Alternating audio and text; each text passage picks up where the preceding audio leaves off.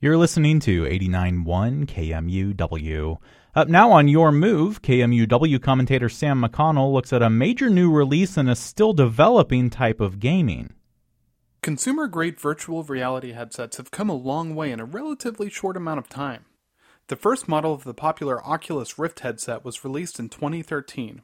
It was relatively primitive compared to today's headsets, but it was many times cheaper than the other head mounted displays at the time. There have been several other headsets released between then and now, including models by Valve and HP, but aside from some cheap adapters that did little more than strap your phone to your face, the common element among headsets has been the requirements to connect them to an expensive console or gaming computer with a long cable. Then, last year, Oculus released the Quest headset, a completely wireless, self contained VR system. And compared to earlier headsets, I can't imagine ever going back to a tethered setup. The Quest straps to your face easily and uses four cameras on its front to track you around your environment.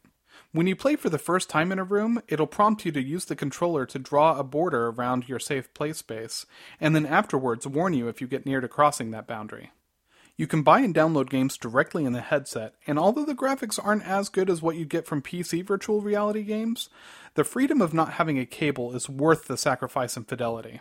And with some recent updates, if you have a PC capable of VR games and a good wireless router, you can even wirelessly play VR games from your computer.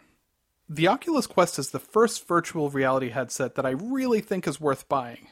It's easy to use, powerful enough to have good games, and most importantly, doesn't require its own dedicated room. For KMUW, I'm Sam McConnell.